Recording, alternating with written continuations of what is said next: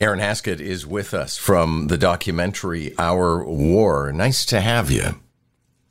Thanks for having me.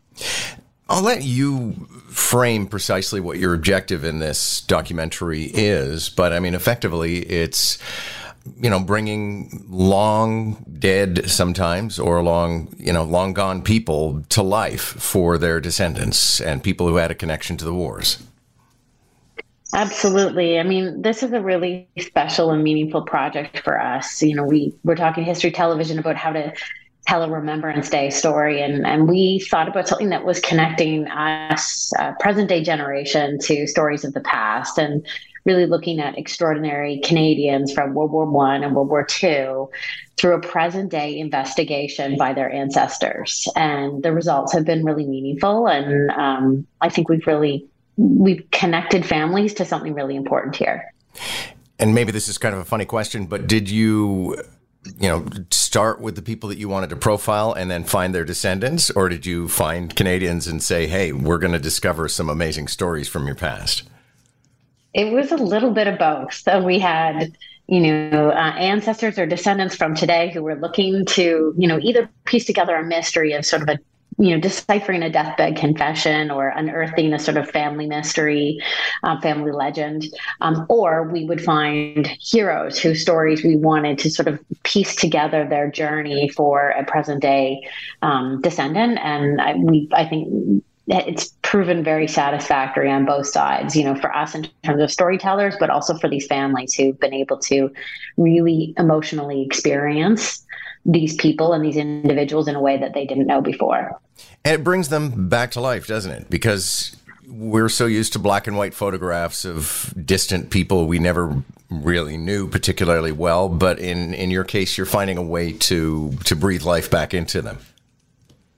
Absolutely. I mean, we take them on this journey, and whether it's through historical experts or people who participated in the war themselves, or you know, meaningful um, memorabilia, it, it, connects them to what this journey would have been like. And for us, you know, this younger generation, we're so far away from uh, thank goodness, from what a World War One or World War Two would have been like, and so it makes it in, more impactful for what it you know more impactful for someone today to be able to stand there and feel and um, learn these stories that way well let's talk about some of the stories uh, i mean there's one for example a black serviceman which uh, if if i'm not mistaken is from the first world war when black servicemen were not allowed into the general army, but they actually ended up uh, working as the people who built the bridges and uh, established the infrastructure that made it possible to wage the war.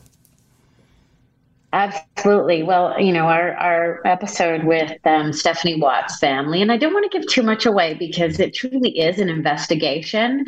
And I would really like viewers to go along with Stephanie, for example, on the journey of her um, great uh, grandfather um, and, and his story. Um, and, and really, like, you know, at the end of the day, you know, we do learn a lot about Canadians that we wouldn't know before. And we really tried in the series to make sure that we were telling the stories of um, as many, you know, pro- we were profiling as many different stories that we haven't seen before. You know, families that necessarily, you know, whether it was from discrimination or racism, that we haven't celebrated what they've contributed and what they've sacrificed. And again, again, to connect it back to the families of the individuals themselves, um, to be able to celebrate um, and acknowledge the work and carry their legacy forward. And I think, you know, the story of um, of one of Canada's first black servicemen. It's a, he he's a, an amazing amazing character who who really did sacrifice a lot. Okay, and at the risk of squeezing you for stories you're not going to tell, there's another one about an Indigenous Canadian soldier.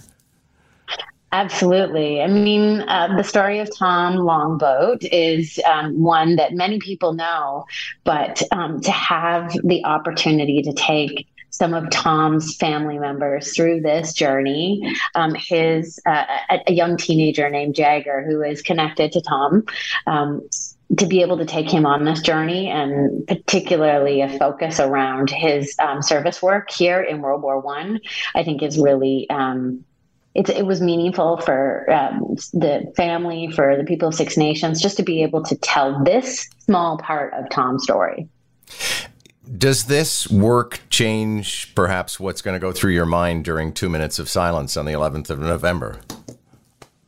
Absolutely. I mean, I really feel like as we were watching these episodes come together, I just really hoped it was a sort of call to action for people to not, um, you know, live in a sort of time where we have cultural amnesia, where we go and discover our own family stories, our own ancestors, whether it's connected directly to the war, but really to, um, you know, to to acknowledge and pay tribute and, and unpack and understand what these people have done for us. Um, I think it makes up who we are as Canadians. I think that, you know, um, Remembrance Day is a really important time to stop and reflect. But I think you know, understanding individuals' contributions to what we have today is something that's incredibly important. And, and again, you know, paying tribute to that legacy. People our age, and in saying that, I quite appreciate you're younger than I am, but tend to think of war veterans as being old. And I wonder if, in telling these stories, you were mindful of how young they actually were at that time.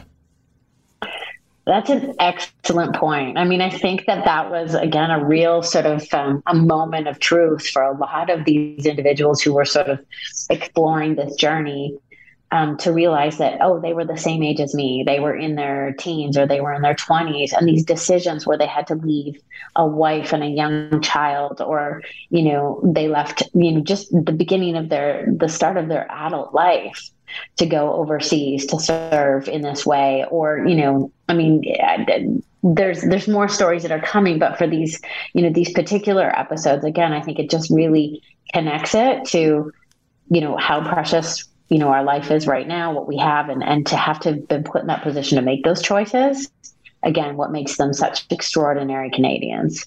And is this an ongoing project? I know that for this november 11th we have two episodes. Is this a series this is this is. I mean, we've been building stories um, for some time, but you know, this, this event for this year is something I hope that we can continue to do. And how about yourself? Is there any history in your family? Any stories to tell? Absolutely. I mean, I have uh, two grand, uh, grandfathers who served in World War II.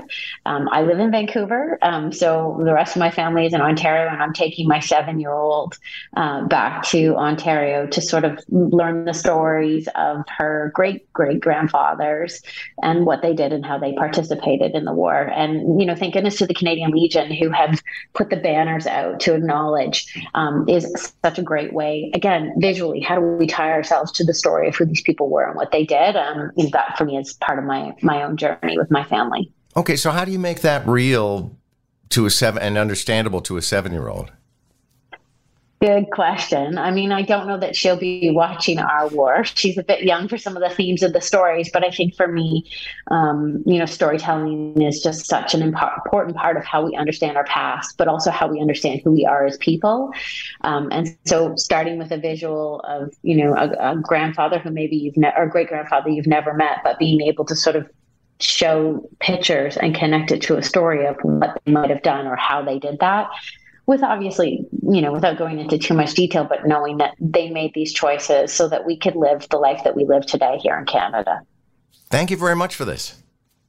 Thank you. And hopefully um, you get a chance to watch the show. And I really encourage your audience to watch the show. And I hope they connect with these powerful, these powerful stories and people um, that we've been so privileged to be able to be a part of their lives to tell.